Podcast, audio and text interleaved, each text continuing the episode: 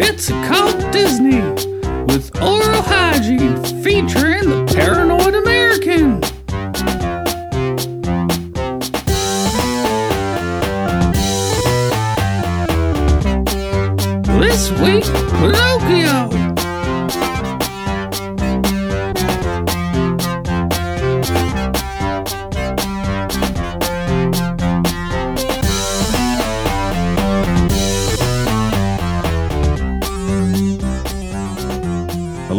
welcome to Oral Hygiene. We are continuing our dive into Occult Disney with number three. It's Pinocchio today. This is Matt here. Joining again is Thomas Gorence, the Paranoid American. Hello. Hello, hello. You said you were pretty excited for this one.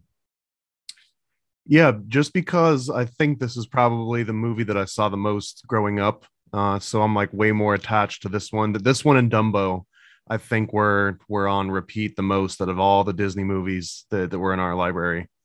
Um, so so this one just uh, and rewatching it here, uh, a lot of it is like the earbugs. I'm realizing that there's like certain weird ticks that I do where I, I hear like rhythms and patterns in things that aren't there, and and I can almost trace it back to this scene with Geppetto and his clocks, and like they're all going off these different times with like weird noises. So so for whatever reason, this one is is buried deep down inside my brain somehow.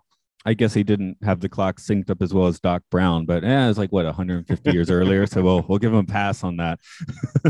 but um, yeah, you know, Disney's still like a giant thing in Japan, so I often get the what's your favorite Disney character, usually character, not movie from the kids. Now I usually go with Dumbo with the explanation that because he can't talk. so um, I don't know. Dumbo's a sad one, a real sad one, and a w- real weird one. But um, yeah, I guess one. This is the first one where I'm just like, yes, this. I straight up enjoy watching Pinocchio because Snow White. I'm mostly appreciating the animation, as I said the the movie itself. Uh, very good. Obviously, it's a classic, but I can't just like kind of sit back with it. Fantasia, you have to like actively watch, so you can't really just uh, chill with that. But Pinocchio flows very nicely. Um, it takes. It's a great story. I mean, it's it's fun to watch. The animation's great, and the pacing, I think, uh, is way better than anything that you would get in the previous Disney movies. Here, it, it moves along, you know, quite rapidly. Yeah, I did notice it takes quite a while to get out of Geppetto's workshop, but after that point, it just keeps like you know if you don't like what's on the screen, wait two minutes, right? it's like the most important part, though, right? It's like the watching the miracle of life uh, replayed. So you know, but uh, it's like I think it's like the first half hour or something. It's not. It's not terribly long. No, no, it, it's it's just I some another time I was like, oh, a modern movie probably wouldn't pace it this way. So um, yeah, they they they kick him out and have him on the on the road within like 15 minutes probably. I'm going to call back on your on your uh, PR skills, I guess, to give the the TV guide rundown of Pinocchio just to refresh people's brains. Okay, I mean, so Pinocchio. If we don't go to the historical, we just talk about the movie. It's essentially about a craftsman that creates a wooden puppet um, by the name of Pinocchio, and he just kind of wishes that it was a real boy. So one night, a magical fairy comes in, turns the puppet into a real boy, and uh, the boy kind of gets sent out into the world to become you know a real boy uh, quote unquote by kind of going through life's trials and tribulations and essentially coming through it morally you know intact. Uh, so like avoiding you know the typical like sloth and stealing and you know any any sort of uh, what you would probably say we're on like the 10 commands essentially. Any sort of like moral um, failings would result in him not becoming a real boy. So it's just kind of his whole entire story through. And we're going to get into the esoteric version of that, but that's sort of like the back of the, you know, book summary. And I just, just of course, that summary could also be taken out and applied to AI.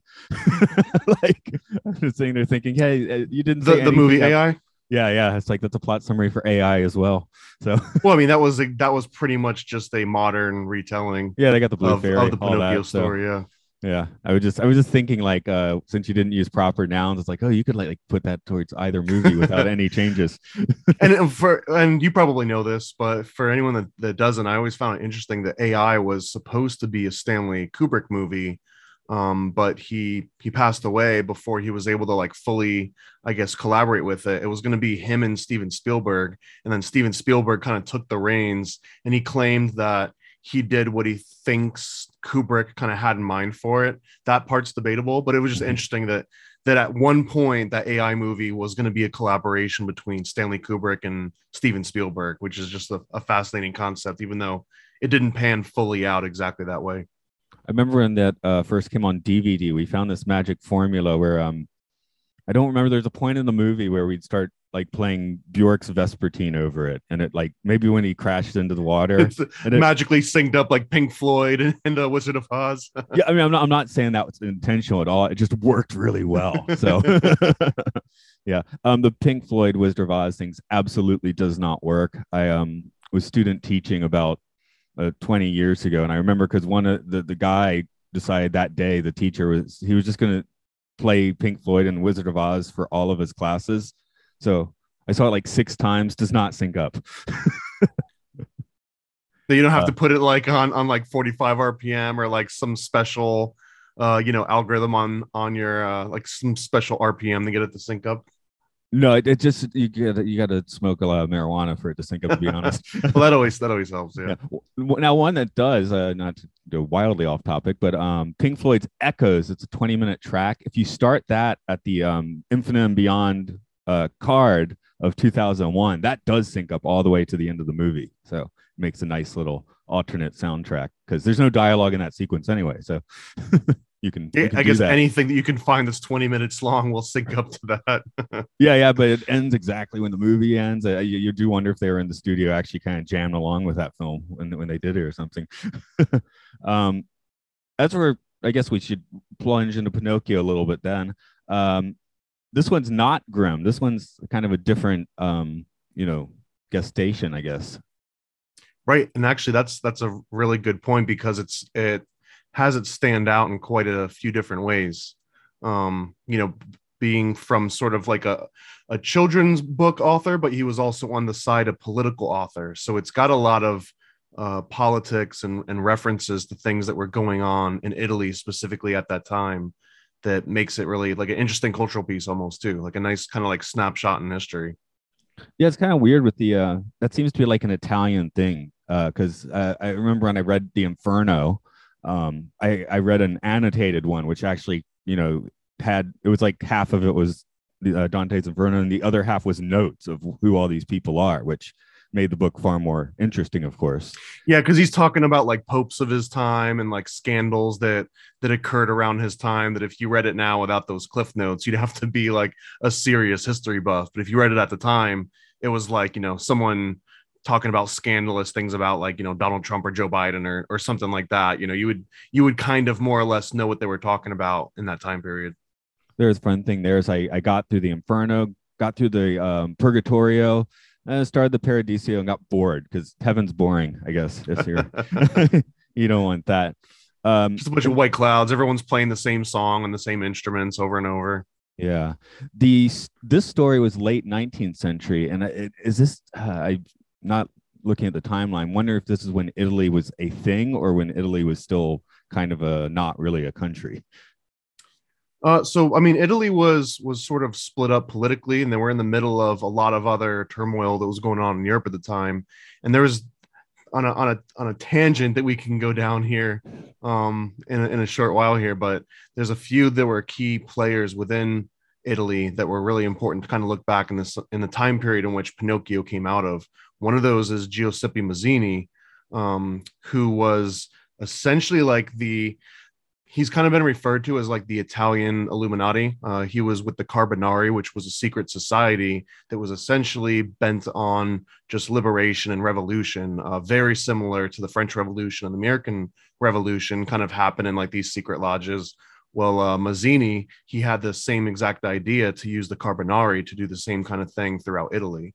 Um, so, anyways, that and there's a lot of crossover here between his writings and his beliefs and the original author of Pinocchio reading his writings and his beliefs, and some of those finding their ways into the story. Even I guess my question would be how much of that actually makes its way into the movie. Uh, the other examples I'm thinking of is um, H.G. Wells' The Time Machine is like this kind of communist breakdown, right? Which doesn't really Yes. completely make it to the 1960 film. And then The Wizard of Oz is almost like an economic dissertation, which definitely doesn't make it to the famous version of the film. So Right. That one was like uh, walking away from uh, fiat or no, walking away from the gold standard and into fiat currency. And the and the yellow. This is the one that I've heard is that the yellow brick road is saying like follow the gold standard.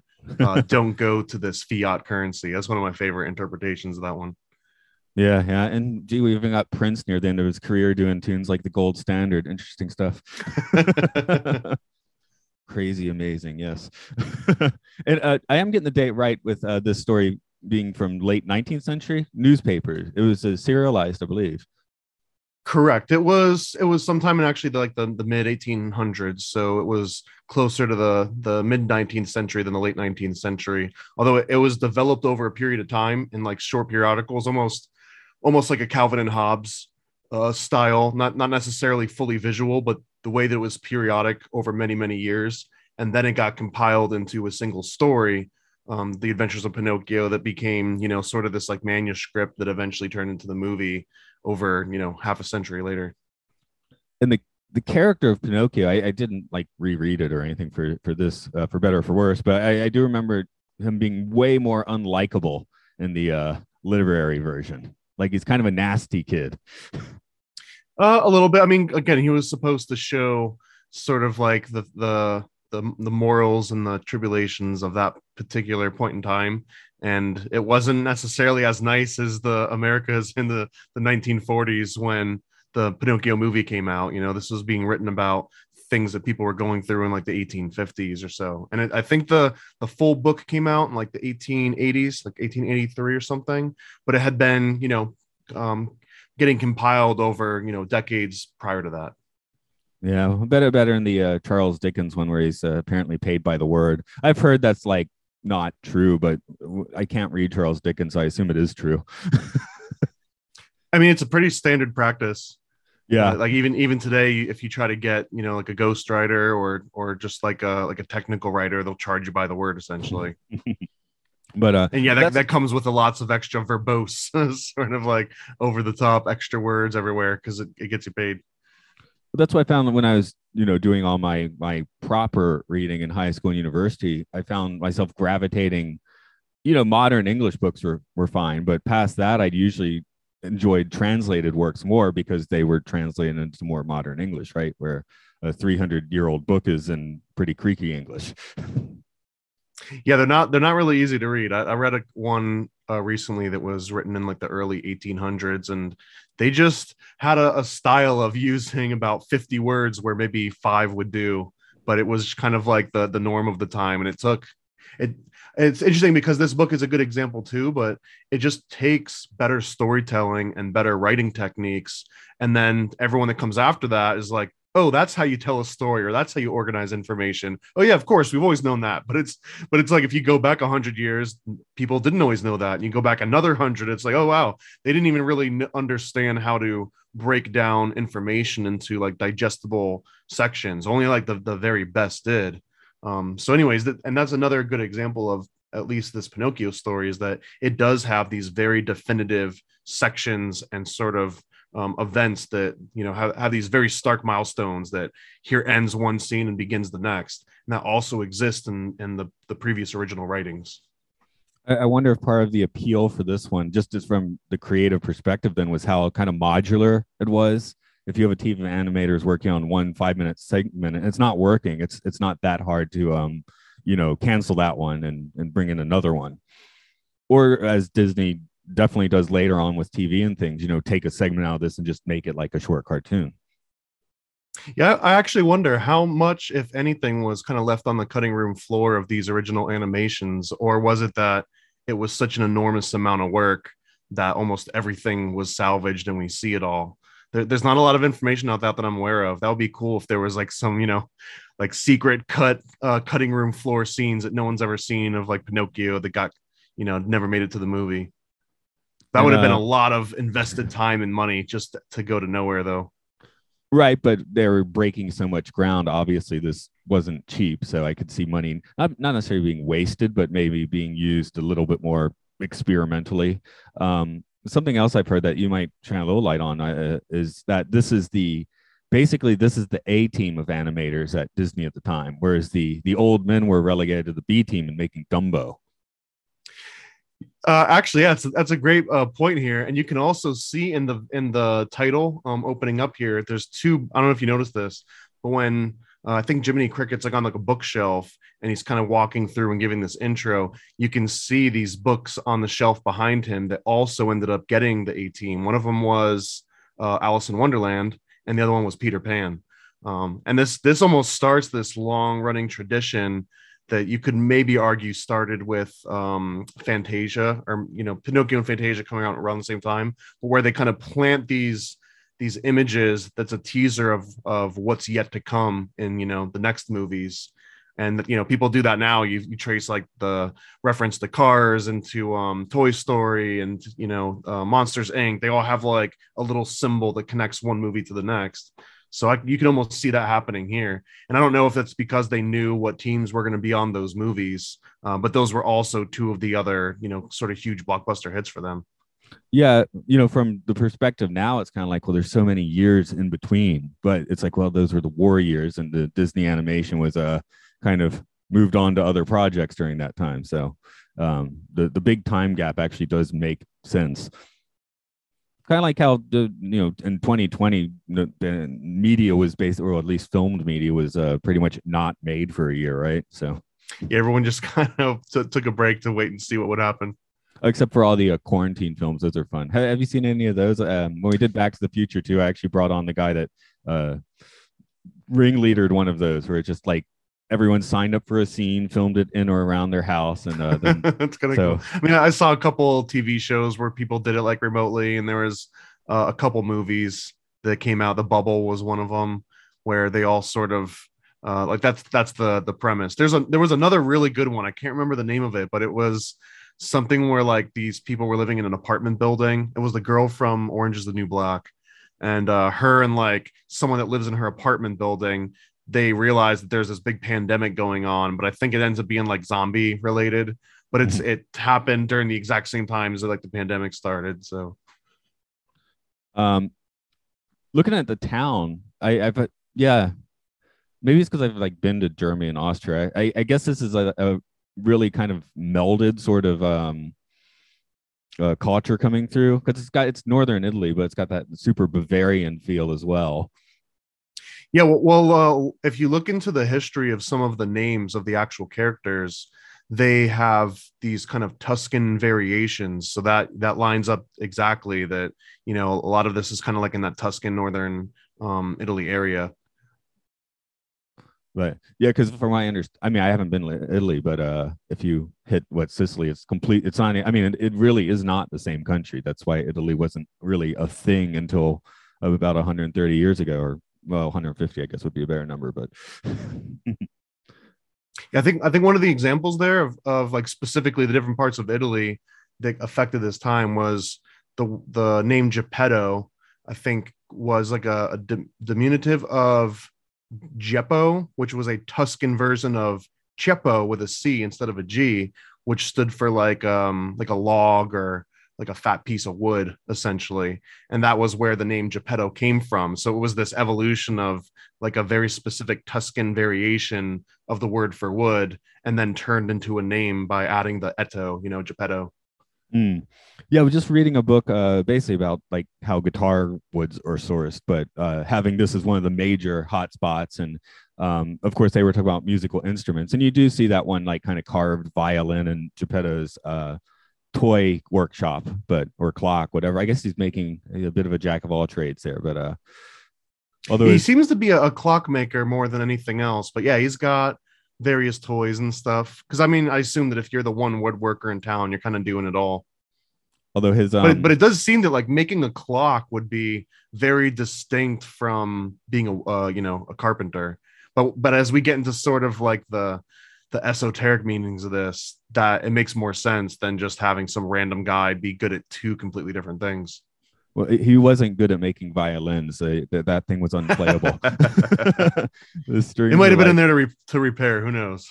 maybe i was just like those strings like way off of the fingerboard so that's just that's just not going to happen but uh yeah like like i said um they spend 20 plus minutes in the the workshop but they're also creating life so uh, that and there's and there is the one of the the best earworms in there, but it, it's not even a, a verbal. But it's when, like I mentioned, all the clocks start going on, and there's a couple particular scenes that I'll just never forget. One is there's a drunk that comes out of like his house, and there's a big bottle of um, liquor that's essentially like the bottom of the clock. And he comes out and he's got his own little bottle of liquor, and he's like vomiting as the the alarm goes off, like it's the sound of him either vomiting or hiccuping. I always thought that was hilarious.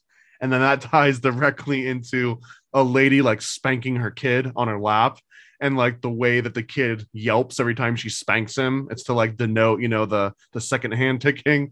I don't know for whatever reason those two are so catchy. Like the actual noises they make are so damn catchy that the the visuals are kind of like baked in my brain along with those those noises. And when i was watching this movie again for the first time in i don't know like a few months at least because I, I watched it you know recently.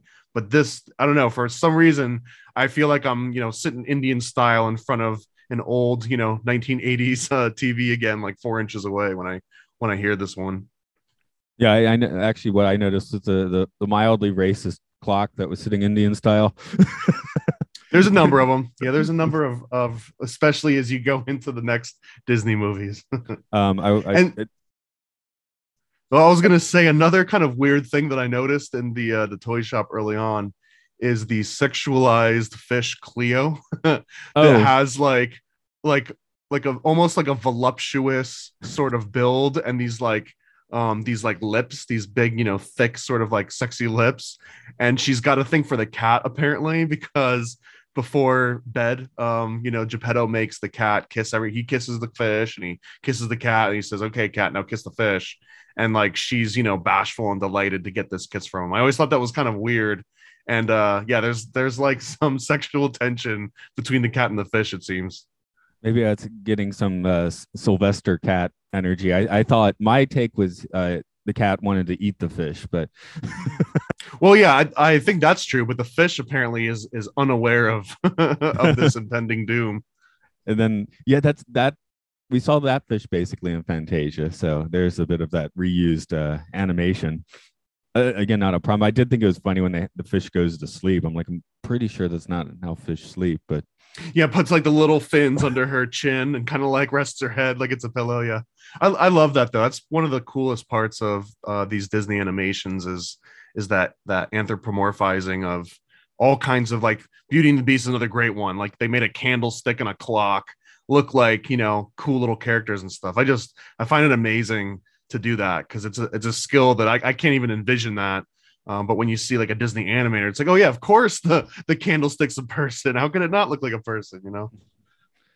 yeah, we get that uh, later in what Beauty and the Beast too, That's the talking candlestick. I've actually never watched that movie, but um, what was I? Oh yeah, I, I did notice when Geppetto's wishing on the first star ACs, he he must be pretty close to blind because there's about 50 stars out there. I mean, I think he's specifically looking for Polaris, but they don't say it by by name.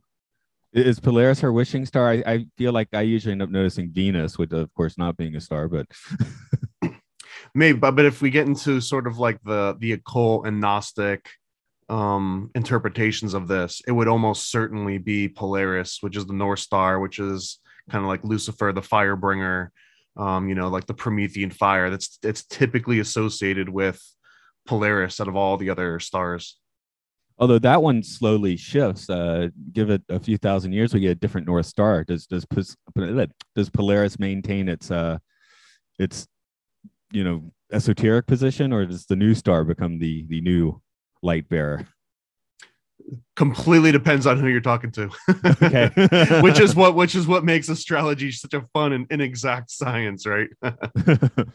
yeah, that's the fun and yeah, because you know melding astronomy and your astrology is kind of fun. Just even as the you know a thought experiment, you know. So yeah, and honestly, I think it's more stories. It's it's it's the same thing as you know Pinocchio. What like what is the morals that they tell you in Pinocchio. Everyone might walk away with a slightly different interpretation, which they found more important than the other.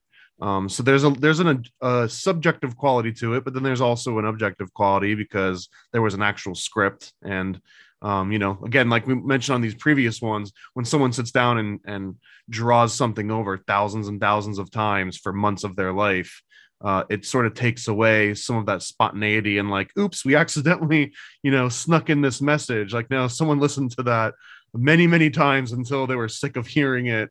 Um, so, you know, it, it wasn't like a lot of these things aren't coincidental something that really stuck out because in Snow White the the dwarves were the, humans were rotoscoped where the uh, dwarves were were not.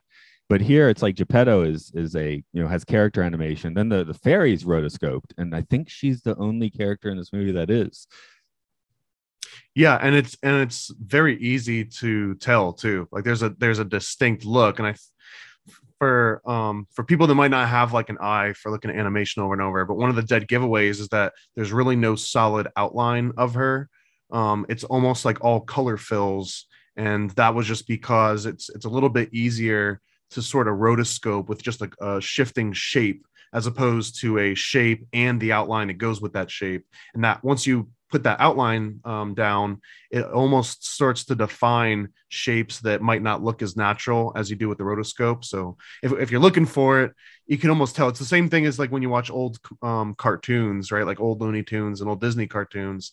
You could tell what was going to move and what was going to be in the foreground because it always had like a slightly different color palette. It was usually a little bit more simplified and vibrant versus the background, which tended to be a little bit more textured. It was almost like a canvas painting in the background on that far plane, and then sort of like more primary and uh and like basic colors in the foreground that they would move around in these like cell shading. So there's there's a little aspect of that too when you compare rotoscope to the other animation because it's done in a completely different technique.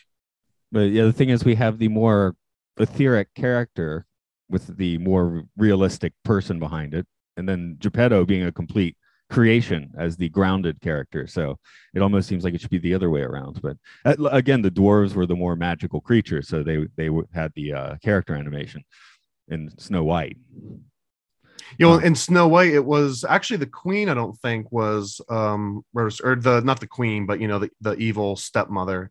I don't think she had a whole lot of uh, rotoscope that was mostly the prince and Snow White. Yeah, yeah. I guess we should break down what Geppetto's doing here. Um, because he he just he's making a wish. It's like he hasn't uh and he has the he's will, lonely. He has, yeah, he has no he's real lonely. intention. He doesn't have a wife. He has no way to kind of procreate and pass on his knowledge. You know, he he wants he wants a buddy and he wants a son. He's a he's a cat guy. He just has a cat at home and that's it. and a yeah. sexy fish. Right. yeah, I, wouldn't this be the era of guilds? You'd end up with like an apprentice or something occasionally. You don't have to make your own, do you?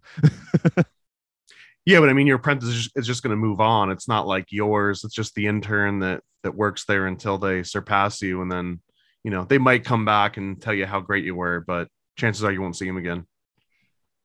So does that make if we are throwing a Gnostic overlay on it, does that make him a kind of demiurge, or, or is that like the blue fairy? How do you see that?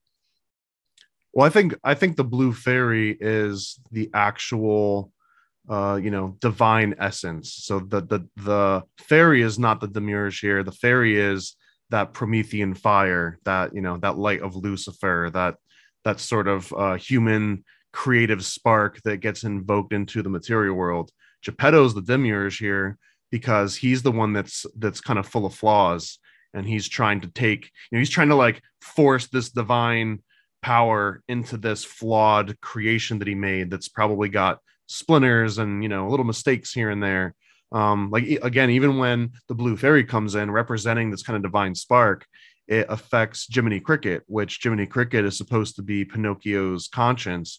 And the second this happens, he goes from hobo clothes to like a brand new three piece suit and he's got like a, a gold watch and he's you know like he's completely transformed and even those little highlights of gold you could interpret to just say like okay yeah he's been sort of touched by this divine spark and all of all of that was profane to him is now sort of gilded Although I do find it mildly disturbing that um, you know your conscious in this case is something that lives outside of you.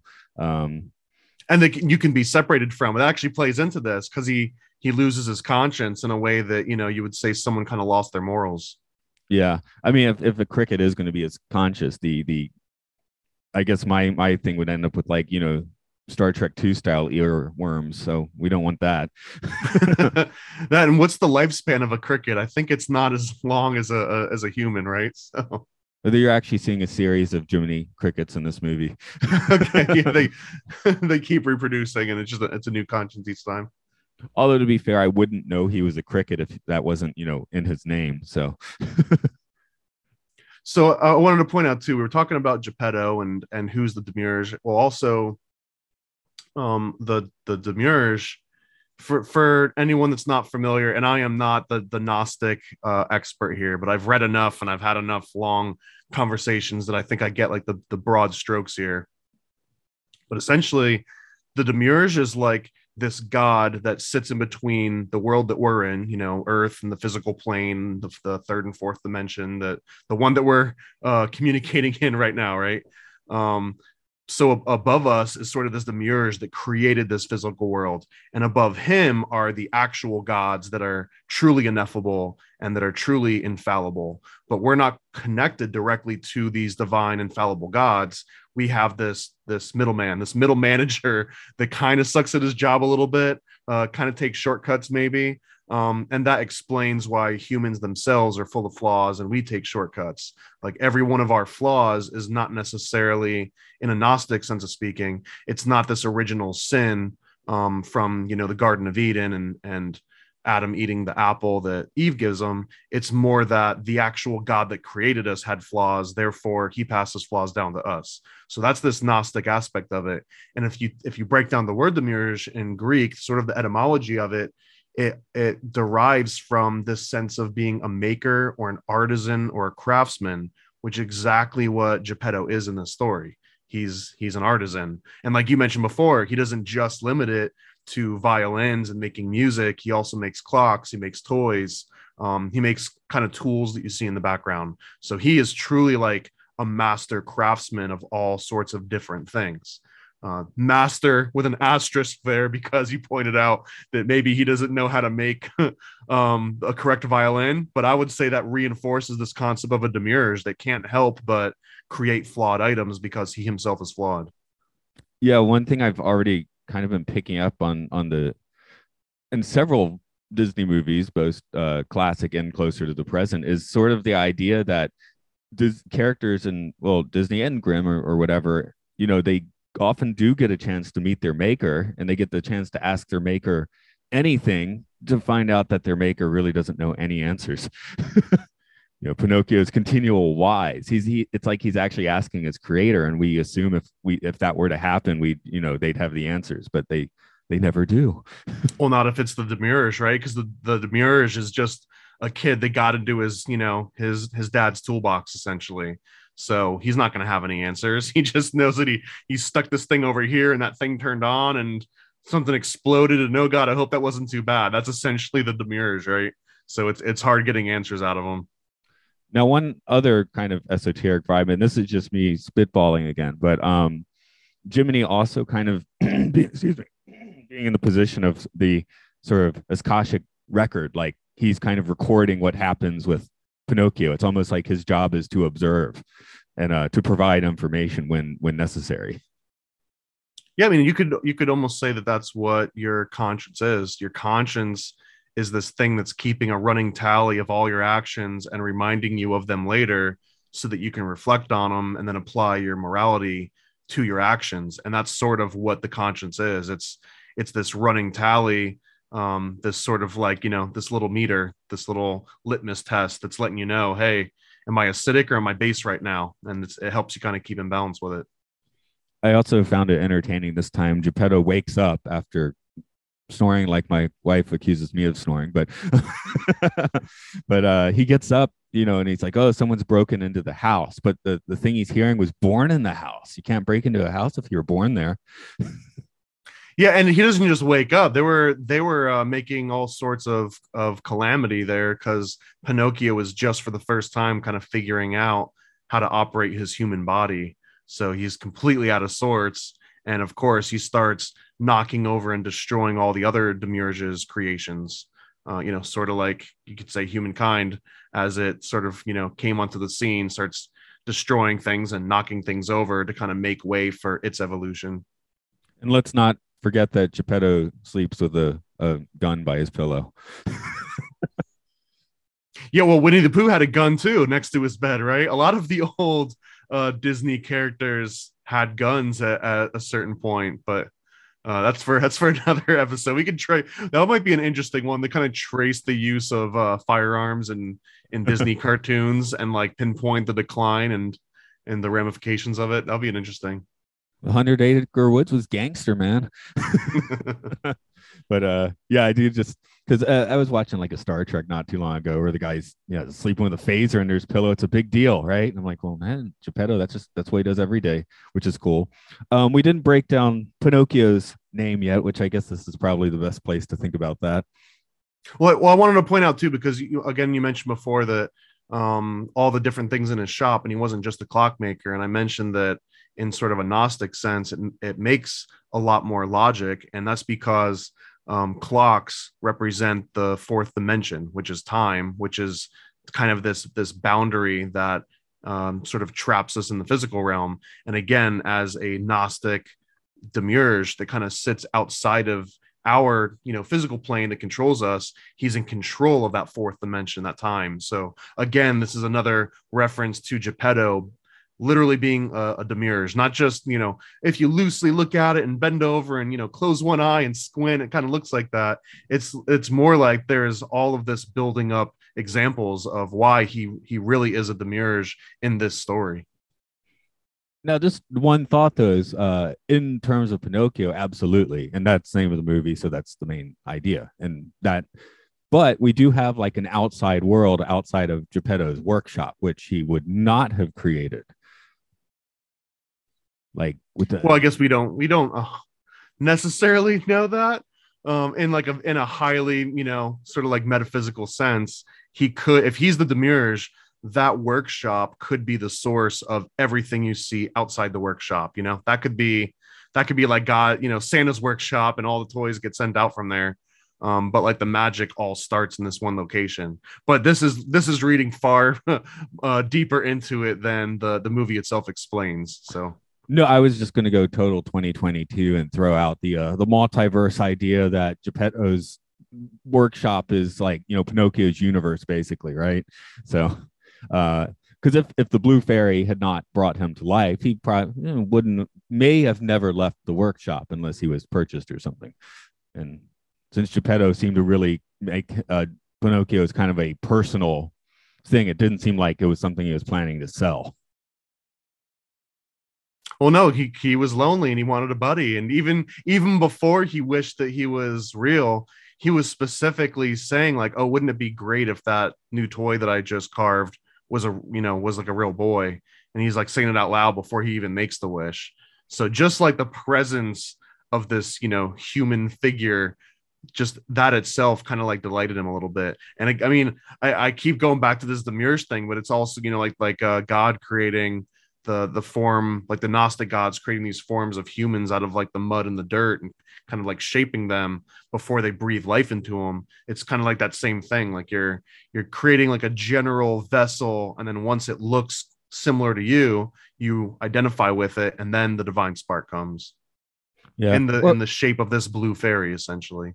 Or it could be the idea that everyone's perception is a you know a slightly different universe. So from pinocchio's perspective for pinocchio he's the demiurge but maybe the kid down the street that's not the case. Yeah the kid down the street's got a different demiurge i Yeah. guess in the, in the realm of pinocchio. Right find find your own demiurge okay. Um oh yeah the cat's figaro i don't know i just I, I was just actually listening to a podcast about mozart so i was like oh figaro okay there he is I really like the cat in this movie. I think the cat gets kind of a bun rap. It gets like kicked around by Pinocchio, and Geppetto steps on the cat, and but the cat legitimately is like a nice cat. It doesn't do anything really mean. It even kisses the stupid fish. um, I guess it is a school night here because they're uh, staying up pretty late on a school night. So, Yeah. but that is the first thought. Oh, you need to. I, you just came into creation. Now you need to go to school. well, it's it's more like um you've just been um you know you've just had this human divine consciousness put into you. Now you need to develop it or you're going to lose it entirely. That's essentially what the the blue fairy tells the Pinocchio says, you know, you have to go out into the world and you have to be a good boy in order to become a real boy. So the implication there is that if he doesn't do this and he doesn't become a good boy, then perhaps he just stays forever this flawed being or or maybe even that divine spark leaves him again and he just goes back into like a dead, you know, pile of of pieces of wood. It's it's never directly implied, but it, it feels like that's almost like an ominous um, ultimatum that she gives him. You know, it's like do this or die. Yeah, and uh, of course, the first thing Pinocchio does on his own volition is light himself on fire. So, and and he seems quite proud about it as well. So, He's oblivious. Yeah, Geppetto's like running around with uh with Pinocchio on fire. Pinocchio's got like a big smile on his face. He's just happy at like the commotion and and just like everything that's going on. Doesn't realize that you know. I guess he would just violently die. I suppose he has no pain at that point. So if if uh, Geppetto didn't stick his finger into Cleo's water bowl to put his finger out, would he just kind of like silently sit there? Or would he start screaming at one point? I always wondered that. yeah, he feels feels no pain, I guess. Um, he does have that like kind of exorcist spinning head thing. I I, I notice there's an awful lot of. I mean, I guess that's because he's a puppet and you can do that. But uh, yeah, later media has informed uh, what's happening here. Is you know the the almost lifeless weird grin of a spinning head is kind of creepy to the modern viewer. I think I think it's pretty standard fare though for uh, wooden marionettes. Yeah, yeah. It's, I mean, obviously, that's something you would do in that case. Now, once he does get out into the world, he meets foxes, which is weird because um, I think they're the only like like anamorphic characters in this movie. Everything else is a human or an animal that cannot communicate. Right. Well, yeah. I mean, you've also got the um the donkeys that they slowly turn into. So I guess like during that transition, they're like a hybrid anthropomorphic donkey that can talk, but then they slowly lose like the the worse they behave and the more they lose their morals um, and stray away from this education and and losing this kind of like divine spark, then they lose their ability to to talk as well. Yeah, I, I guess literally the the joke is they become an ass. I don't know if that works in Italian or not, but uh, that you know, I, yeah, it, it, definitely works. Um, the other part of it too was that the donkey kind of represented this this aspect of like slave manual labor, and part of I guess kind of like the moral here on like a very surface aspect of it is that if you squander your education and you skip school and instead of learning a trade and instead of learning a skill then you're essentially just going to be relegated to manual labor for the rest of your life and that um, people that got pushed into just manual labor because they had nothing else to fall back on were very easy to exploit. And that was the whole that's kind of like the the very um, superficial easy to read version of all this is that you skip school you have to do a manual labor job you get exploited for doing it. That's these donkeys that you turn into that just um, were essentially being used for manual labor. Of course his first job is uh is is performance which seems more useful. I mean well he wants to be an actor. That's that i always thought that was funny too that that this even the song that they they are singing is all about like oh i'm gonna go and be an actor which you know um ironically and like now a kid wants to go into hollywood and star in Disney movies, there's a good chance that it's not going to turn out so great, at least in, in, a, in a numbers game, you know, statistics speaking. Yeah, I guess. Uh, what what is the um, what is the carnival guy? I think name? it's uh, and they're singing a, an actor's life for me. I think it's something like that. I, I can't no remember str- the exact. I got I no can't remember the strings on me. Oh, and that might be there, but yeah, I got no strings on me. Is the well, that's that's the, uh, I've the got no song. strings to hold me down, which is probably my favorite song out of the entire movie. Yeah, yeah, that was still playing in my head this morning. So there, there's another earworm for us. yeah, I guess I, I just uh, think about the musical earworms and a little more than the sound effects ones. But I'm like, oh, the sound effects really take hold. That's kind of cool too. I mean, I, I really feel again that it might seem so weird, but that's that stupid spanking clock with the kid yelping on beat. It's it's almost like it brings me to like uh like the the sampling of like the 80s and 90s where you would take like a clip of something that wasn't supposed to be a percussive instrument and you turn it into a percussive instrument you pitch it and you turn it into a melody you know what i mean like like that kid getting spanked was like a 1940s you know akai mpc sampler uh drum beat almost it was it's so cool to, to hear yeah well, it was in the 80s because you you paid so much money for the device that could do that whereas now you well, that was like the, your... the SP twelve hundred or something, and it had like all six seconds of of uh sampling time. Yeah, and it cost like over a grand at the time too. Now sometimes I entertain students by sampling it and then letting them play it on the uh, virtual keyboard. So that's, that's awesome. it, yeah, just make them do something in English makes it educational, right?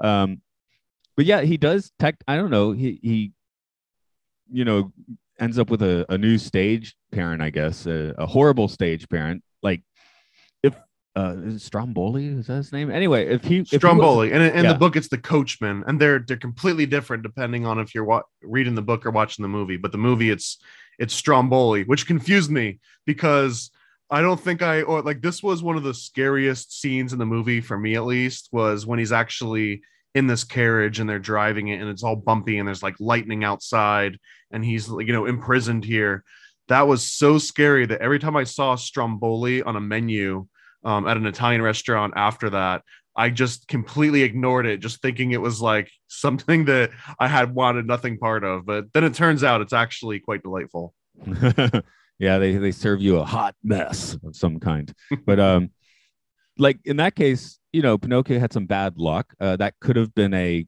workable situation, I suppose, if if Stromboli had not been such a. Uh, I don't know. I I think I disagree, just because again, the the premise here was that he was given this this divine spark of humanity and don't squander it. Mm. And part of that was like go to school, but the go to school was was again like not literally go to school even though he skipped school on like the first day that's kind of where the whole the whole plan goes awry but it was it was again it was like don't don't um you know just squander this divine spark of creation that you've been given and it's the very first thing he does. So of course he ends up with uh with stromboli. He's he's willing to be exploited at the first person that'll let him. So that's exactly where he turns out. He you know he meets the fox and his friend and they sort of realize like oh we've got a, a unique little novelty here that could be you know almost like sent into the circus. And that's kind of where Stromboli gets them. And and this is another interesting one too, is that um, I think that after we get to Pleasure Island, which I'm sure we'll get into in a second, but in the book, um, I believe he's going to be sold off to like the options are to be sold off to a, um, a manual labor where they're just like running around in a mill. One was a drum maker where they were going to skin Pinocchio and use his hide to make drums, and the other one was, was to go into a circus. So in the movie, it's like Stromboli putting Pinocchio directly into a circus before they get to Pleasure Island.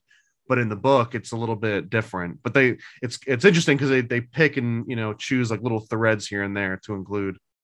Yeah, it, again, that's where I was thinking with the construction of the film. It's made where you could take out five to eight minutes and kind of show it on its own, which I would just see as being a smart thing to do in the early 40s with your animated feature length. would, this will be the absolutely most terrifying scene to to uh, extract and show someone without context. yeah, that Here, here's just a scene of of like a, a, strange old man just kidnapping a child, and that's it. It just starts and ends with you know this guy kidnapping. And then and then Pinocchio's lies create life. I never caught on that before. You know, it's because his nose grows when he lies to the blue fairy, of course. But then birds plot come out of his nose and fly away. So again, now now Pinocchio is a demiurge to those birds. yeah, I mean the the the lies quite literally start taking on a life of their own, and he can't control it. Um, and he tries pushing it back in. You know, he's like trying to get his nose back into his face, um, which is you know futile because uh, you know the, the lies are out there. Yeah, no, who knows? Maybe that's a metaphor that that, that comes across as pretty sharp. um, oh, this was weird when they cut back to Geppetto's workshop and it's showing him like, oh, I got to go search for him and the animals. Did you notice how he feeds his fish? Uh, no, it out to me.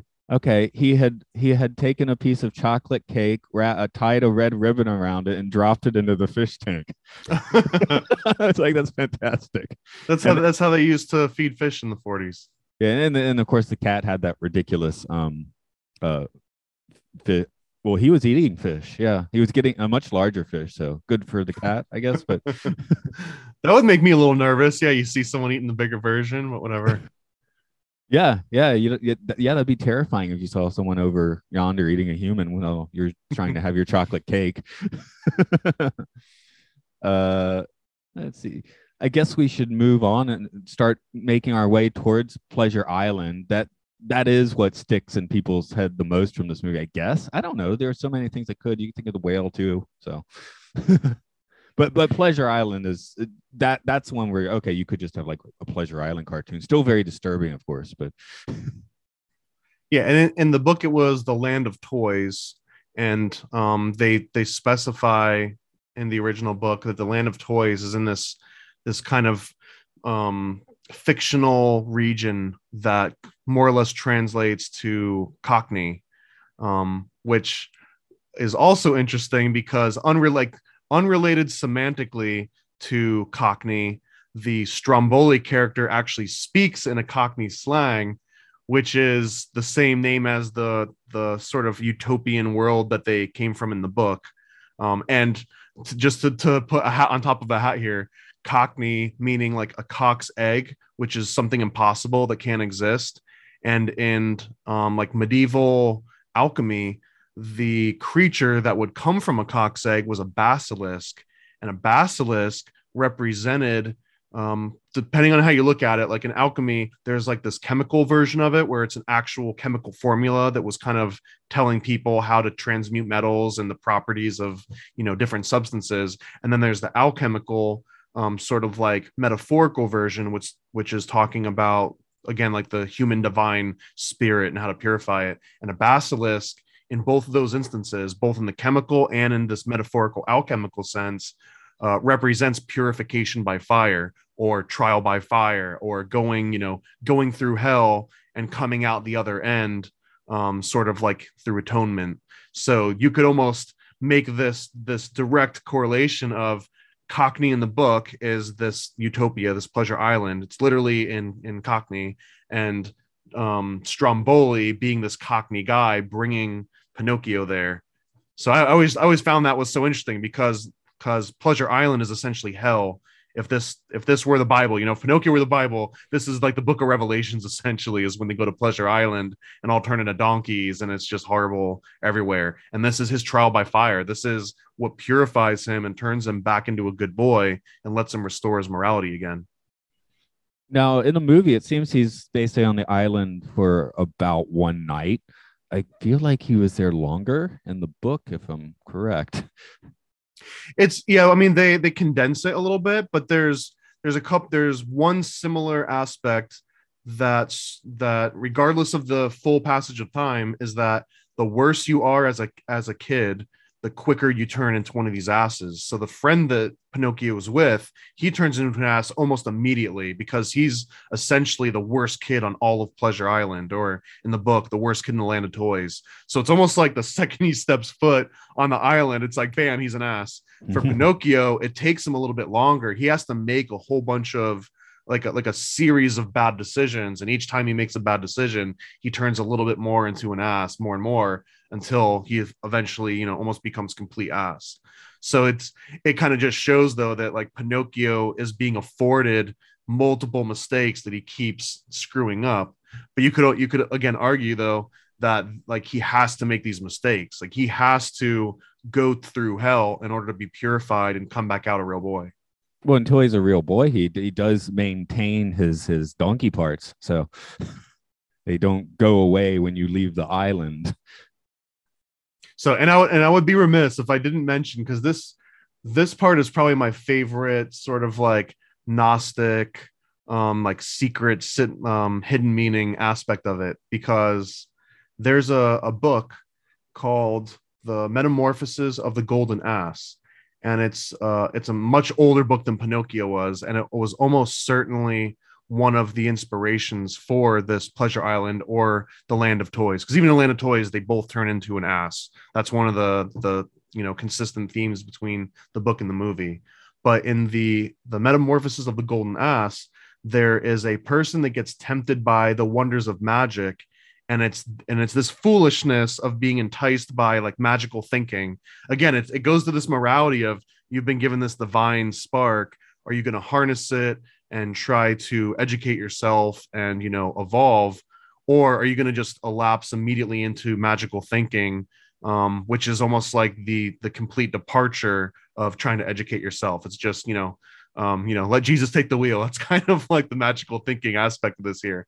So in the book of the metamorphosis of the golden ass once someone kind of embraces this wonder of magic it leads them to join like a mystery cult and then in part of this they become an ass and the golden ass is is literally that it's it's like to show like what an ass this person is I am thinking of a book I read a few years ago about one, one of the the, the long lived, you know, Indian guru types who, um, you know, he never. I, apparently at some point someone asked him, "Did you read the uh, Bhagavad uh, Gita?" And he's like, "I don't need to. It's written in the universe." Just as an interesting thought. Touche, I guess. Touche a little bit. Mad, just yeah, just like he's obviously like full on magical thinking, Yeah. right? So I've, I've got a library card to the Akashic records, so I don't need to check anything out. I'm just always there. that's kind of what he was saying. Yeah. Now, if, if Yeah, well, that's. saying- I mean, to I understand it. I mean, I, I talk to a lot of people that that strongly believe in the magical thinking. Um, I guess my take on that is magical thinking to me personally, in my you know somewhat limited worldview, but magical thinking is almost like if I fall asleep with my math on this head book through osmosis, you know, the formulas will just seep into my brain and then I'll understand it all. It's like, no, you actually have to to like with intent and focus you know digest the material over and over and practically apply it and um, you know see if it works for yourself but um, that's not that's not everyone's worldview no, I've, I've, I mean, I'm, I've always got five books open on my iPod at any given moment. So, uh, I'm certainly not going against reading. I just thought it was an interesting, um, kind of polar opposite to that, to that idea. So, and learning to experience, I guess that's what I was getting at earlier with, I was like, well, I don't know if, if Stromboli wasn't such a villain, you know, maybe Pinocchio could learn from these experiences, traveling around, um, you know, the the school of life, man. Now, again, this is a mor- morality play, so obviously he was in the wrong place. So I was just thinking, well, from a realistic perspective, you you could learn this way too.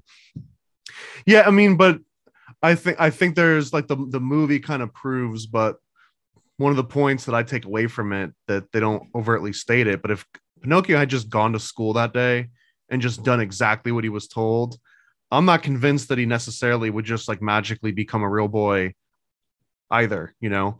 Um it's like this is a little bit of a stretch here but i guess it's, it's almost like the story of jesus right? Like if if jesus knew that he was going to get crucified and he ends up like running away or avoiding it somehow then he doesn't die for the sins of the world and therefore you know original sin um, doesn't get washed away and therefore christianity and the whole point of christianity doesn't exist. So it's like he had to get crucified in order for sins to be washed in in that mythology so in this mythology of pinocchio pinocchio has to go to pleasure island he has to get kidnapped by stromboli he has to be purified by that fire of the basilisk in order to become a, a real boy. He never could have done it by just going to school and doing his homework and going home. It just never would have transformed him because he needed to go through a truly alchemical transformation, not just a regular ho hum, you know, do what's expected.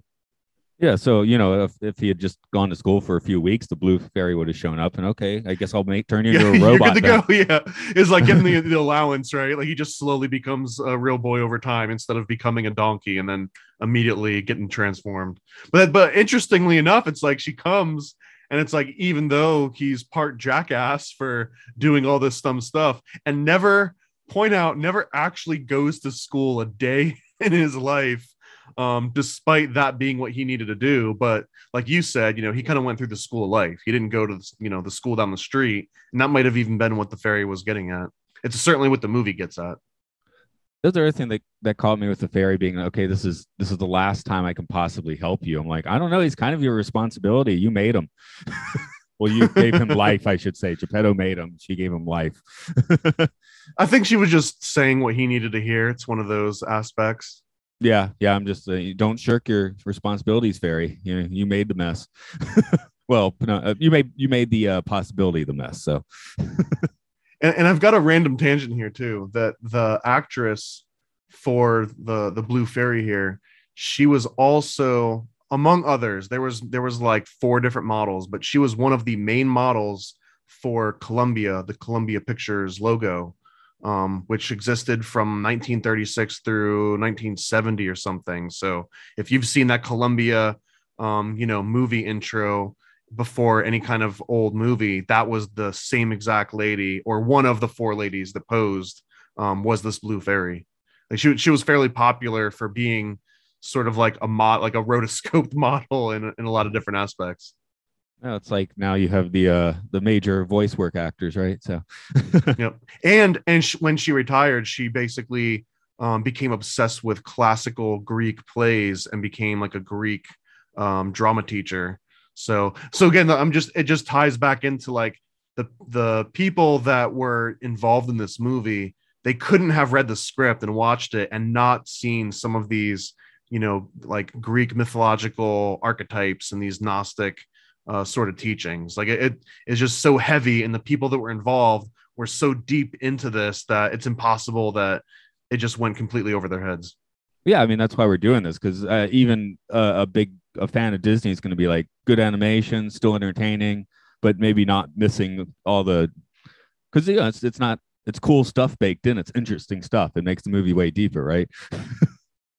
yeah, and, and it's and it's it's such a like a timeless story. You could almost do like a like a Joseph Campbell style hero of a thousand faces, hero's journey. Um, not not beat for beat here, but just the concept of an inanimate, uh, flawed human that needs some kind of external assistance. This is almost like the uh, the wise old mentor, um, or the one that bestows some like some um you know mythological gift that has supernatural powers they give the protagonist. It's it's just the same archetype. It just happens to be the blue fairy instead of the wise old man in this story. Um, but they follow like these same beats and those archetypes exist for a reason. It's because they're very motivational and they tap in they tap into something in our lizard brains that that's like hey you've been here before. And it's like you know like a like an ancient memory that you've got.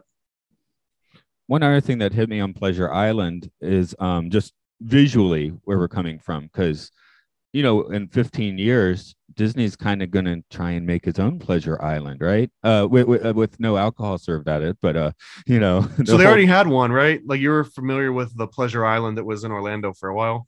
Uh, yeah i think i may know about that. Um yeah. And and also i was thinking like visually like like luna park? Something like that you know i i have a the coney island places were kind of known for being uh, you know, places to go have some pleasure, I guess. yeah, it's interesting the the change of the land of toys to Pleasure Island um, in the name of this Disney movie. Again, I don't know. I don't know if the connotation of of Pleasure Island in 1940 um, has the same imagery that gets conjured up in 2022, but Pleasure Island definitely takes a much more adult sort of uh um, you know, ambiance when you mention it versus what happens in the movie. Yeah, because what happens in the movie was like every, I assume every like 12 year old boy's fantasy in 1940, which was to play pool and smoke cigars and not have any adults around. That was that was like the pinnacle of of uh, utopia for a 12 year old, I guess, in the 40s. Yeah, eight ball bar looked like a fun place to hang out. Sure, why not? it honestly looked very similar to most of the pool halls that I saw in the military. I, I was um, put some pinball machines. I, I was reading it. Apparently, in the 30s, uh, pinball machines were considered extremely decadent and, uh, you know, things you should stay away from those pinball halls as well. So, to the point where New York City apparently had like anti pinball laws all the way into like the 80s or something. It was crazy. yeah, well, well, that was a uh, well, this is a fun tangent just because I'm I'm obsessed with sort of pinball history too. But but part of that is because they saw it as a gambling machine because for the longest time it was almost like written in legal code somewhere that um, pinball didn't operate on skill it operated purely on chance and the fact that you could put a quarter in and you know either like get extended play or get these points that could potentially be redeemed for something else that there was no skill involved. It was all just happening per chance and just like random you know number generation. They made it illegal but it actually took someone to play it well enough to prove that it was actually a skill based game that overturned this idea of looking at pinball machines as lottery machines and gambling machines as opposed to an arcade machine um, which might also be part of the premise of, of Tommy the Pinball Wizard. Uh, but I but I believe it's it's actually rooted in in you know fact, and that's why they were banned and then unbanned later on. Yeah, uh, in Japan we have uh, pachinko machines, which truly is not a game of skill. Um, the balls just drop.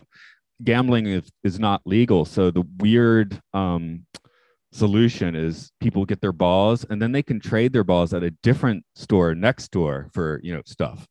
Yeah. So they didn't gamble there they gambled somewhere else but the place where they redeem it doesn't know if they gamble or not to get those balls therefore they're not you know assisting the gambling pro yeah it's a, it's i guess every country has their own workarounds and red tape right? Yeah yeah exactly. But um if you ever step into one of those places it'll it's like it'll instantly well, drive you insane. I was lucky enough that I, I had some neighbor or my grandparents had these neighbors um, in upstate New York that had pachinko machines in their basement because I guess one of the guys had gone to um, Japan and part of like a military tour and fell in love with pachinko machines and bought like two or three and brought them back. And I remember just going down in the basement while all the adults were upstairs doing boring stuff, just playing pool and smoking cigars and playing pachinko machines did, did, you get a donkey tail? uh, yeah, I've still got it to this day. Uh, we definitely need to move on to our giant fish. I can't call it a fish; it's a whale. I used to teach at the whale camp. We made it clear that whales are not fish there. well, in the book, it is a fish, um, and I forgot I forgot what type of fish. Uh, I wish I could remember. I might have to look it up. But the in the in the book, it is specifically a type of fish that has fish in the name but yeah, in, in the movie, it's a whale. Um, I don't think it really matters between the two if it's a fish or a whale because they both kind of represent the same story. Um, the biblical story would be Jonah and the whale, but Jonah and the whale itself, uh, you know, predate. It's based on older pagan stories, just like every single story in the Bible is. Um, but this this is such an, another interesting aspect of it because, uh, for example, whale versus fish, right? In the Sistine Chapel, Jonah next to him on the Sistine Chapel, it's actually a fish. It's not a whale. It is very clearly a fish next to him. Now, I don't know if that's because, you know, when it was originally painted, they just didn't care a whole lot about big fish versus whale. It might have been kind of, you know, potato, tomato sort of uh, situation. Maybe, you know, these things have become whales more recently because we're not really willing to accept a fish that big. I mean, there could be way deep in the ocean. I don't know, but the idea of a fish that big seems kind of like ridiculous, whereas a whale that size seems perfectly reasonable.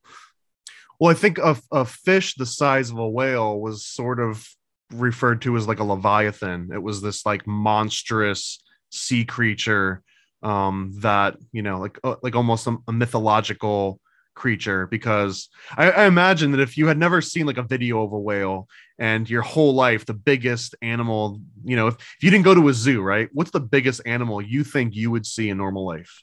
In your normal life from when, when you were born? Um because you got to get rid of what? Elephants and rhinos and whales and like you you wouldn't have seen a giraffe unless you went to africa so what do you think the largest animal you ever would have seen in real life would be from where I'm sitting right now, a bear. a bear maybe. Yeah, I mean, obviously Wow, not. How much elephant-sized, bigger than a bear is a freaking whale, man? I mean, I would just, I could just imagine someone, you know, coming back from sea and describing the sheer size of like a whale that they might have seen and be like, yeah, yeah, you know, I get it. You're you're kind of like pumping up your stories to make it sound more impressive than it is, but truly, I mean, these things were they must have looked like monsters. So again, like whale, huge fish, who the hell really cares? It was like a huge monster thing out under the the water that you couldn't see. Right. Um, now Pinocchio has some superpowers though, because as he's you know, Geppetto, of course, is trapped in the uh in the whale Jonah style or whatever. And Pinocchio doesn't have to breathe because he's a puppet. Why does he want to be a real boy? He's he's like an X-Man right now. That's a good point, man. You can't like a piece of wood can't drown. Um, maybe you can get, you know, what waterlogged or something, pun intended. But uh yeah, he it was like the if he were a real boy at this point, he never would have been able to save Geppetto, his dad, and Geppetto would have died. Yeah, exactly. So I, I wonder if a, a, the ending of this movie should be Pinocchio accepting himself as what he is. I don't know. I mean, if if you wanted to go beat for beat and and um, keep playing this through like like a mythological archetype, then essentially Geppetto would have would have gotten out of the fish on his own after three days and nights, which is a very mystical repeating number here. You know, uh, Jesus in the cave three days, three nights, but he goes into the whale for three days and three nights, and he essentially would have just prayed back to the same North Star, Polaris, uh, Lucifer, Prometheus, whoever you want to call it, that would have come down. And just like in the, the book of Jonah, uh, God essentially forces the whale to vomit and, you know, spit Jonah back up. Um, in the in the movie, he doesn't vomit. He just kind of gets like sent back out through the blowhole. Um, so it's it's a little bit less, but I guess you know a, a whale vomiting is actually a pretty normal aspect of its routine. It's not like going to the bar and and passing out and like throwing up chunks. You know, like that's actually part of just the whale um, pushing the water back th- out through its its teeth, essentially. Right. I caught a cold from a whale once. That was weird. I mean, they are like, you know, closely related. Um, doing the whale camp, I'm on a boat. I'm a teacher. The whale comes and, and of course, when it blows, it's basically like blowing snot at you, right? So I got covered in whale snot and had a cold the next day. So I'm assuming that I really, that's interesting. I don't I don't know if I've ever met someone that, that caught a cold from a whale. That's That's my claim to fame. My father's I claim mean- to fame is is getting crapped on by seagulls on the east and west coast within a, in the same month. you know, I've I've got a I've I've got this short list of um easily achievable moments in human history. Like for example, if you're the first person in space, you can be the first person to do a whole list of very mundane things, but be the first person ever, right? So like like the the first person to this is probably taken, but like the first person to stub their toe in space. That one's easy. The Mhm. first person to get mugged in space. The first person to mug someone else in space. Like there's all sorts of very easy things, but man, you could just go out in space and just be the first one to do so many freaking things. It's like the uh, George Carlin bit where he's like, "I'm going to say sentences that no one's ever made before." Yeah, yeah, exactly. I, so yeah, they shouldn't let you into the space pro- program. You'll be mugging the other. I'll, I'll take over all of it. Yeah, the, the whole Guinness Book of Space Records will just be me on like the first hundred pages. Like this guy got all the low hanging fruit. It's not even fair. the first person to say their name, the first person to recite the alphabet. Like, come on, these aren't even real things. Um, we've got about 15 minutes. So I just want to make sure we're not missing any major topics you want to hit on this one. Uh, let's see. Oh, so here, this this is one. This is this is less about the movie itself, but there's this funny anecdote about the movie premiere. And I don't know if you looked at my notes and saw this, or if you've heard this story before about the Pinocchio premiere in um in Rockefeller Center in New York City. Uh, excuse me. No, no, keep keep going. I am not. I'm not drawing a hit on that one. Okay, so when the movie um, first was released, it was this big to do. You know, again, this was immediately following Snow White. This is on the the you know the the trail of um, this huge kind of like blockbuster first time that it's ever come out full length uh, color motion movie. and they really wanted to follow this up with a big bang and keep the promotion going to establish Disney as you know the cartoon company of the world essentially. And in part of this, to hype everyone up, they went out and they created a whole bunch of Pinocchio costumes that were essentially like if you look at Geppetto in the movie and Pinocchio standing next to him, Pinocchio's the size of like a small toddler, you know, like a, a tiny child essentially, comes up to maybe Geppetto's waist, not even. So Disney had this really smart idea to create these little Pinocchio costumes and find little people, the, you know, adult little people that would put these Pinocchio costumes on and essentially just go and interact with um, families and children that were waiting in line to go and see this movie at the premiere.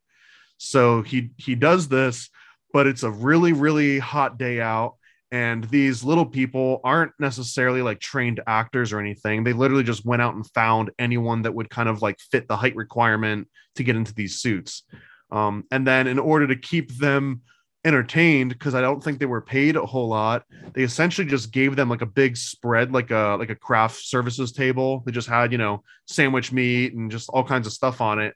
And then what apparently was like an endless supply of alcohol.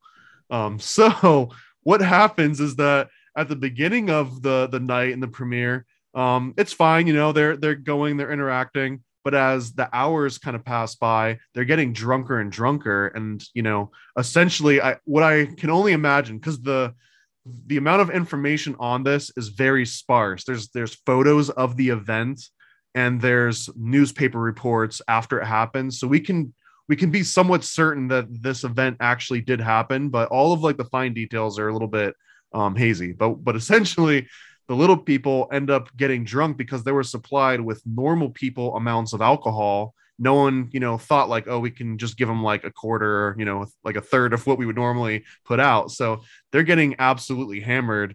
And this compared with being under the hot sun all day, um, you know, they start kind of becoming delirious and the alcohol hits them a lot harder than it normally would.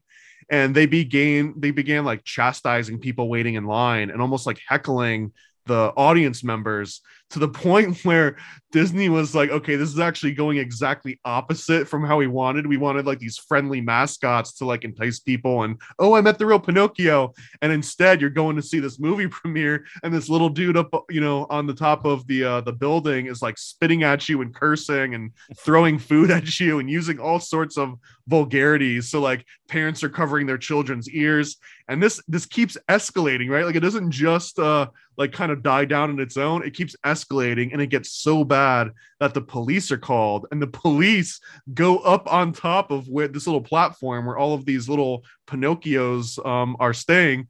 And since it had gotten so hot, a lot of them just began stripping their clothes off and they didn't have any clothes on underneath the Pinocchio outfits. So the police go up on top of this little platform. They see a whole bunch of naked little people, some dressed as Pinocchio, some half dressed as Pinocchio, some totally nude. And they're literally smoking cigars, they're playing cards, and they've got alcohol. Like it's literally Pleasure Island, you know, on this little platform above. So the, the police, they start chasing them around, and it, it actually uh, makes way for like a comical, like Benny Hill style chase scene where like you know these little people scatter in different directions and a couple cops are trying to chase them down, and the the whole culmination, right, the the climax of this whole event that absolutely happened was the police putting these little people in burlap sacks and bringing them down a ladder and throwing them essentially into a paddy wagon in little burlap sacks. So I mean, I don't know if if this were on video, this would probably be way better of a uh, an entertaining video to watch than the Pinocchio movie, and that might be sacrilege to say, but man, I just wish that I could have been a, a fly on the wall when this was all happening, and I can only imagine too, you know, uh, Disney and all the executives like freaking out about how horribly awry this whole sort of publicity attempt went. They they should have been just like, go get some donkey tails, stat, just throw them on the little people. yeah, this is this is a moral thing. Yeah, we're trying to teach a lesson. Well, um, I know the Disney mascot costumes and, and such were quite disturbing. Uh, probably until when? When did they start looking like reasonable? I, I just know when you see the '50s mask, like Mickey Mouse costumes and stuff, they're like mildly terrifying looking. Yeah, I mean, I, I think in like the 70s or 80s, they did the thing where they would start making like the huge um, eyes, and they it was like a mesh. So now they like everything happened through the eyes, but before then, um, the masks would like almost make just like a little hole where the mouth was, and like they almost pretended like it was an actual head on top of your head but it you know obviously like the airflow and the acoustics and just the whole practical aspect of it didn't work out. So hence these people all you know stripping down and taking the masks off and taking you know their costumes off and running around naked to cool down. I don't know if you've ever been to new york city um or in major almost any major city but like that asphalt is just soaking up the sun all day. So even after the sun goes down now all of that heat starts dissipating from you know the concrete and the asphalt and it gets really hot Yeah, yeah, the urban heat island. yep So, but yeah, uh, so that, that's one of my favorite remember. stories and a lot of people have never even heard that before it's and it's fun to look into and you if you look hard enough you can find an actual image and it's from the disney history institute or historical institute or something and it's got like four or five of these little pinocchios you know waving down at the crowd this is presumably probably like three or four hours before it just went haywire okay, that, that yeah, that that that is a way to definitely cap off here. Not not very caught, I guess, but uh, I don't know. It's it's a bacchanal. There we go. Grecian style bacchanal. They need they so the premiere was New York City. I was, I was sitting there thinking, couldn't you just go hire the folks that were in the Wizard of Oz? But maybe they were West Coasters. So Yeah, and and this was also sort of like a last minute thing, I think. Like it was clearly not planned out enough in advance that where they were like vetting uh the people that they were hiring. It, it must have just happened like a couple weeks before that premiere. Yeah, I'm gonna guess someone got fired the next day. Someone thought it was a great idea and then immediately regretted it, guaranteed. Yeah. yeah. Um, I guess we'll wind down today then. Could you uh, uh giving you an option here to throw out something else if you got it? Um, not really. The the other cool thing that we didn't really get into, which is a, tiny note, but if you break down the actual word Pinocchio, um, pin being pine, um, assuming that he came from a pine tree, but this could also be a reference to like the pineal gland. Um, again, because it's invoking this divine consciousness into this inanimate um, creature, and essentially, there's you know the Gnostic and sort of mystical visions of this is that the pineal gland is the the seat of the soul. So if there were some kind of divine spark coming from without it would necessarily go through your pineal gland at least according to sort of this this sort of realm of information. And that um occhio um stands for eye.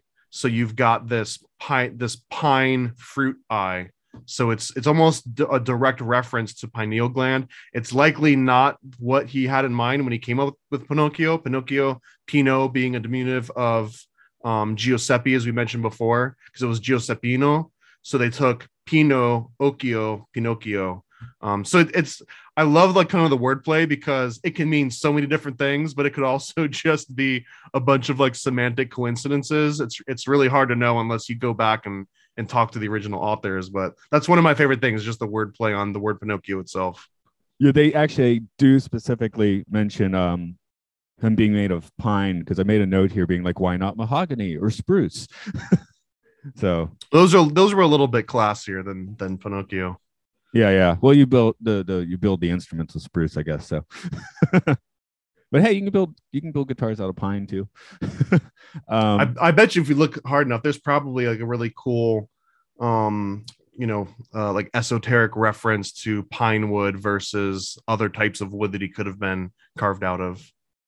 yeah, yeah, because uh, the I mean, back to your pineal gland, that's like the pine shaped like pine cone, right? So there's even a connection there.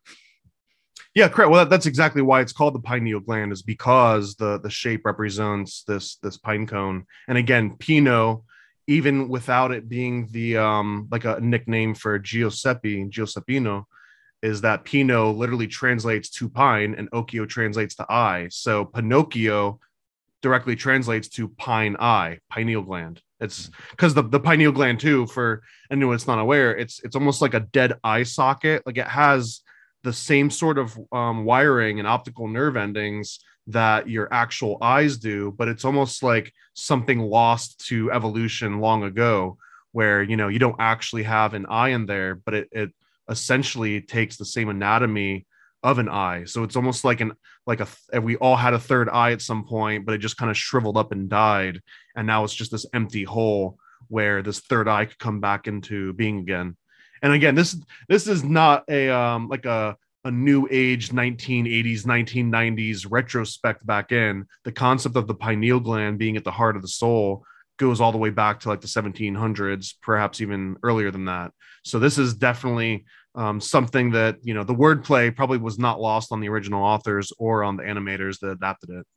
Well yeah i mean uh, tibetan imagery has been going that's been there for thousands of years right Yeah, I, th- I think uh, Rene Descartes is one of the ones attributed to calling it the like the seat of the soul, at least in in sort of modern Western philosophy. This this has absolutely no um, interpretive value whatever, but Pino in Japan is a delicious ice cream treat. it's also a wine, right? oh yeah, yeah, that's true. that's with a T, but whatever. Well, uh, wrapping up today, could you give folks uh, where to find you and all of your work? Oh, yeah, that's right. Uh, so, yeah, you can find me in my comic books at paranoidamerican.com. And then if you want to see what I'm working on, like up to date, you can go to my Instagram, which is at paranoid American. And actually, just this week, I think I've announced like four or five brand new projects. So, yeah, go follow me on Instagram if you want to see all the, the new stuff. Groovy. As for this one, it is oral hygiene. We're on Facebook, Twitter, all of that. Um, we make lots of podcasts out here in Japan with our pals. It's under the Patreon umbrella of Podcastio Podcastius. You can hear about science fiction films, The Twilight Zone, Pokemon, and the somewhat aggressive game game show. where you can hear some Brits screaming obscenities at each other about obscure video games. It's fun. Almost like Call of Duty, but just a little bit more dignified, right? Yeah, that sounds that sounds right. Well, actually, they have like you know one guy's more in the that kind of game. They got the fighting guy, kind of you know fighting game sort of guy. So yeah, they come from slightly different spheres of the gaming world. But uh, I'm I'm not that much of a gamer myself, so I don't know. But oh, you're in right in the heartland, though, man. This like like uh, Japan is like a video game mecca for a lot of the people that I know. Oh yeah, we still have some arcades. I, have been to some yep. very good arcades, so I'm not I'm not saying I and I have weirdly specific knowledge about like um JRPGs that were on the DS. So I'm not I'm not bereft of these skills, but uh or knowledge or whatever. but uh yeah, got to go to Pleasure Island to find the best arcade. So off we go.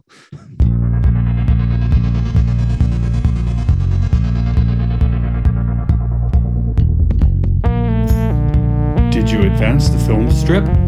Are you on the final page? Well done.